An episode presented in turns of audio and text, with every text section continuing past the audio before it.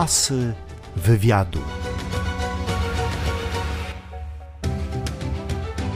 Witam Państwa, a dziś w programie gość niezwykły Marcin Kydryński, dziennikarz muzyczny, kompozytor, autor tekstów, producent, fotograf i podróżnik. Panie Marcinie, kiedyś takie piękne zdanie Pan powiedział, które mnie zaintrygowało w którymś z licznych wywiadów. Porównał się Pan do Saleriego, że jest Pan jak Salieri. Potrafi Pan docenić wybitny talent innych, nie do końca dostrzegając w sobie wybitne talenty. Na pewno tak jest i że zostałem pobłogosławiony, bo to jest jakiś dar. Darem rozpoznania geniuszu, a także darem cieszenia się naprawdę wspaniałą muzyką przez duże mu. To jest forma wyróżnienia. Chciałam zapytać Pana troszkę o dzieciństwo. Czy był Pan takim chłopakiem grającym w piłkę, podwórko na Górnośląskiej, trzepak, czy tylko ta muzyka, dom artystyczny? Nie, trzepak e, chyba też. E, może w mniejszym stopniu niż e, piłka i boisko. Nie byłem nigdy specjalnie dobrym piłkarzem. No, usportowiony tak na słabą czwórkę. Od dziecka jeździłem na nartach, pływałem. Lubiłem z kolegami hasać po świeżym powietrzu, na pewno. Gdyby Pan miał określić smaki, kolory, zapachy swojego dzieciństwa? O, no było ich bardzo wiele. Zacznijmy od tego, że ja miałem wyjątkowo szczęśliwe dzieciństwo. Właściwie bez ani jednej smugi cienia, ani jednej chmury nad, nad tą szczęśliwością trwającą tak wiele lat. W związku z tym pamiętam je jako wyjątkowo barwne i pachnące na sto sposobów, ale jeśli jeden pani chce zapach, to pamiętam, kiedy miałem lat, nie wiem, może 9 czy 10, jakoś tak pewnie pojechałem z rodzicami na wakacje na wyspę Chwar. I to był ten jeden, jedyny raz, kiedy byłem na wyspie Chwar. Bardzo dawno temu była to wtedy wyspa no nieomal zupełnie dzika. Była połowa lat 70. I pamiętam bardzo dobrze zapach tego miejsca. Takie spalone, gorące kamienie gdzieś górskich dróżek. Tam zapach zwierząt, osiołki, które tam spacerowały i koniecznie taka Chyba to była woń żywicy, w każdym razie bardzo silna, taka śródziemnomorska woń drzew i krzewów iglastych. I to jest pierwsze takie wspomnienie, jeżeli chodzi o zapach. No a jeżeli chodzi o smak, wie pani, no byłem pewnie tak, dzieckiem e, PRL-u strasznego, więc e, nie było specjalnie wiele do jedzenia i pamiętam, że moi rodzice ale mówię zupełnie szczerze. Tak, tak, tak. Znaczy nie to, że nam brakowało, tylko no po prostu były to zupełnie podstawowe jakieś e, produkty. Nieustająco jadłem parówki w sosie pomidorowym, nawet to ceniłem. Nienawidziłem e, dla odmiany kotletów e, ziemniaczanych, ziemniaczanych. Pamiętam, że moi rodzice, którzy od czasu do czasu wyjeżdżali za granicę, wówczas zawodowo, a to przywozili mi z tej zagranicy ananasa. W puszce to jeszcze może było w PRL-u do osiągnięcia przed świętami raz, jak się człowiek wystał w kolejce 18 godzin. Natomiast takiego prawdziwego ananasa, bo ja wcześniej w ogóle nie wiedziałem nawet jak on wygląda. To czary, co? Tak, i to było coś tak magicznego, że ja oczywiście go nie jadłem tak długo, że on już właściwie był na krawędzi zgnicia. Się wpatrywałem w niego jak w święty obrazek. I to są takie ważne mm, i piękne wspomnienia. Uważam, no ale to pewnie każdy tak mówi o swojej młodości i ze swojej perspektywy świat ocenia, że one są absolutnie niezbędne do tego, by cieszyć się tym, co mnie otacza na co dzień. Asy wywiadu.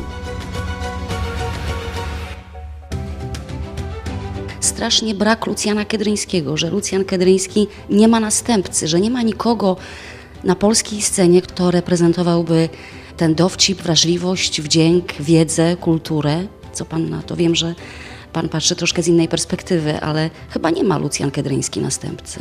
Miło mi, że Państwo pamiętają mojego tatę. On na pewno byłby tym z jednej strony ogromnie wzruszony a i szczęśliwy, a z drugiej strony e, pewnie powiedziałby i słusznie, że e, współczesna scena i estrada nie ma miejsca dla takich ludzi jak e, on, bo żyjemy w świecie skrajnie odmiennym od tego, który on reprezentował. I zapewniam panią z całym szacunkiem, że zapewne w dzisiejszym świecie, przynajmniej polskich mediów i naszych festiwali, a zwłaszcza tego, co prezentuje telewizja, nie byłoby również miejsca dla Jeremiego Przybory i pewnie paru innych osób. Natomiast e, czy ma następców, czy nie ma, no to wie pani, mój tata był e, jedną z jego funkcji, jednym z jego zawodów było zajęcie konferencjera, które to zajęcie siłą rzeczy właściwie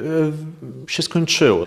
Prowadzący te koncerty wielkie, festiwalowe, zazwyczaj są kimś zupełnie innym i niejako przypadkowo lądują na tej scenie.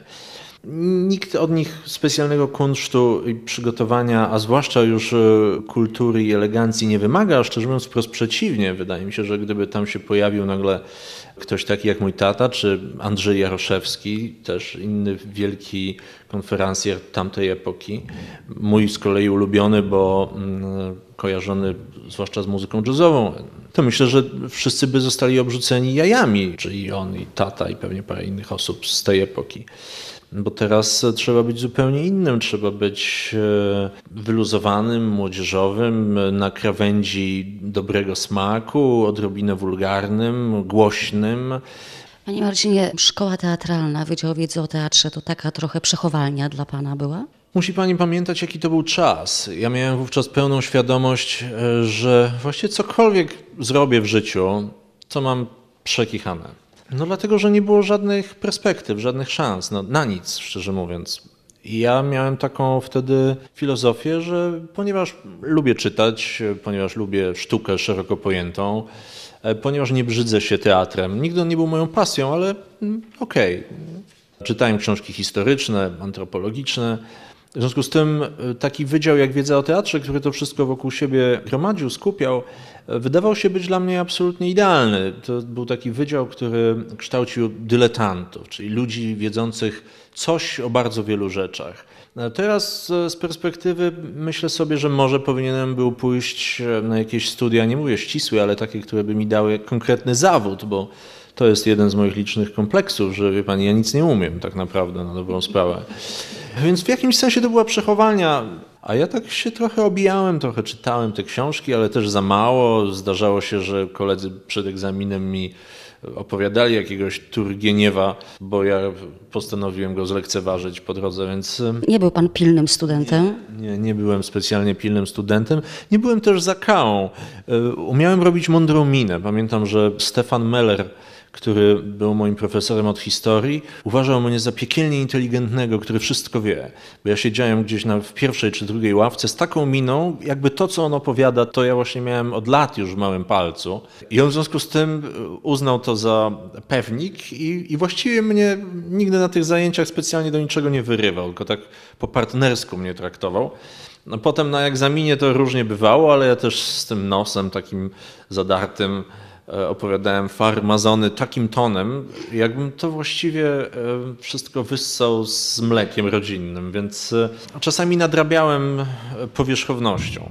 To porozmawiajmy teraz o tych trzech rzeczach, których Pan nie umie, czyli o fotografii jeszcze, o muzyce, o trójce radiowej, o podróżach, o Lizbonie na koniec.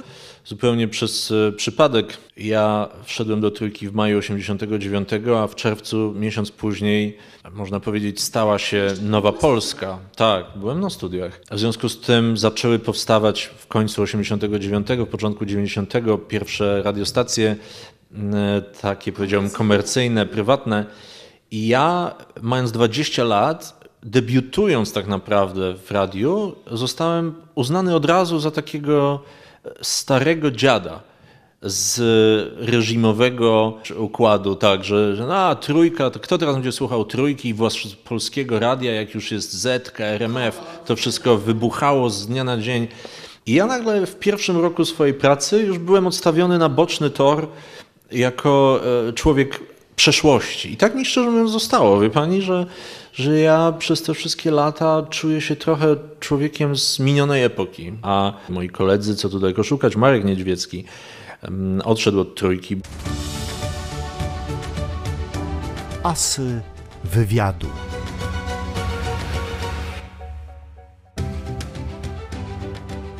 Podróże małe i duże. No z małych to Olsztyn, z średnich to Lizbona, a z dużych to Afryka. Jest to kontynent, który najbardziej mnie wciąż fascynuje i choć zmienia się dramatycznie, Czy album Pod Słońce to był pierwszy? Mam go u siebie na półce. Zacznijmy od tego, że to w ogóle był tytuł od redakcji. Ja go nie cierpiałem i jeszcze wtedy byłem za młody, żeby się postawić i powiedzieć, że uważam, że to jest beznadziejny tytuł i chcę, żeby został mój. Nie, no pierwszą moją książeczką wydrukowaną była moja praca magisterska, konkretnie jej fragmenty pod tytułem Upadek jest formą lotu. Potem w 95 albo 6 wówczas wydałem taką książeczkę z tej wielkiej afrykańskiej wyprawy pod tytułem Chwila przed zmierzchem. I na tym tle e, książka Pod Słońce, która jest pierwszą taką albumową właściwie historią. Od, od tego się zaczęło moje fotografowanie takie bardziej zawodowe, nazwijmy to. Jak wyglądają te pańskie podróże? Co pan tam robi oprócz fotografowania?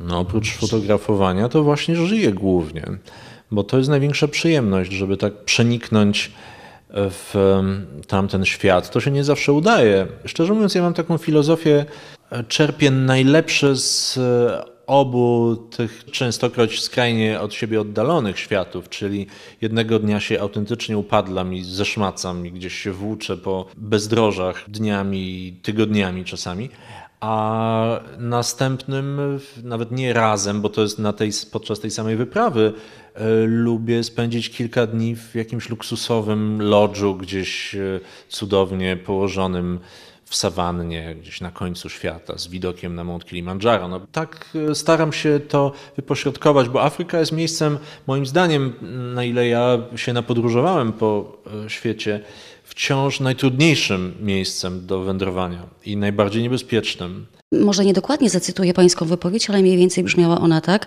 co ja robię w tej Somalii, kiedy powinienem chodzić po swoich płowych trawach i siedzieć nad liwcem na swojej farmie. Wydaje mi się, że życie zawsze jest gdzie indziej. Mam takie usposobienie, e, które powoduje, że gdziekolwiek jestem, z wyjątkiem, jednym wyjątkiem, czyli tej farmy nad liwcem, to zawsze mi się wydaje, że powinienem być gdzie indziej. Czy jak jestem w Lizbonie, to jestem przekonany, że powinienem być właśnie w Afryce. Jak jestem w Afryce, to myślę sobie, że powinienem być, nie wiem, w Nowym Jorku, bo akurat tam Sting gra w serię koncertów i tak dalej, i tak dalej. Jestem w Nowym Jorku, to marzę o tym, żeby być u siebie na farmie, bo ten Nowy Jork mnie strasznie męczy.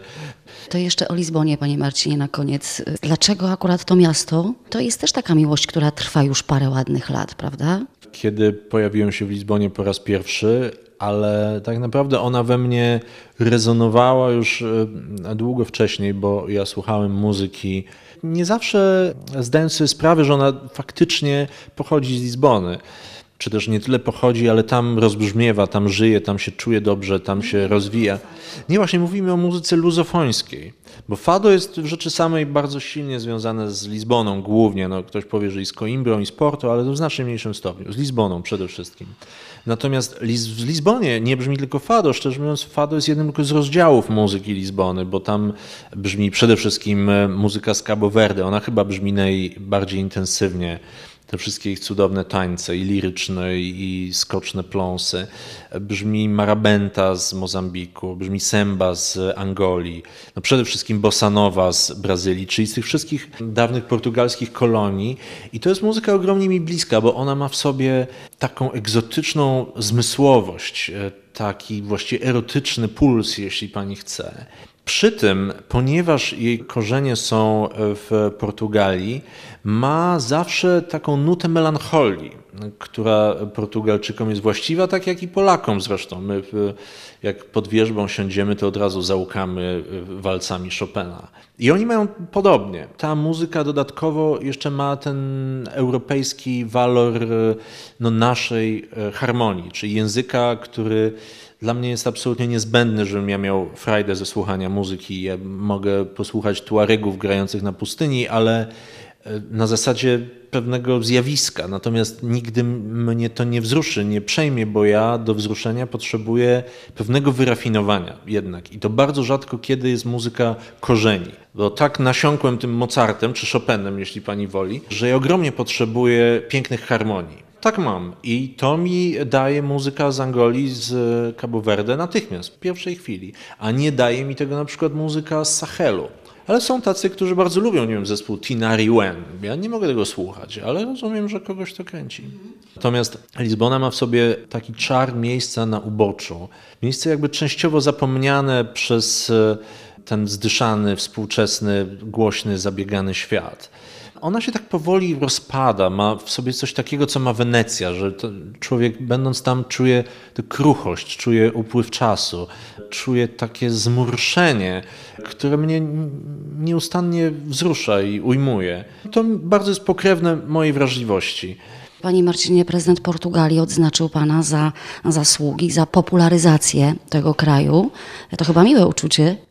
Tak, z tym, że to było w 2008 roku i uznałem, że troszeczkę na wyrost. Natomiast wierzę, że zasłużyłem na to. Potem, wtedy nie zasługiwałem, natomiast że potem zapracowałem na dany mi na zachętę order. Tak.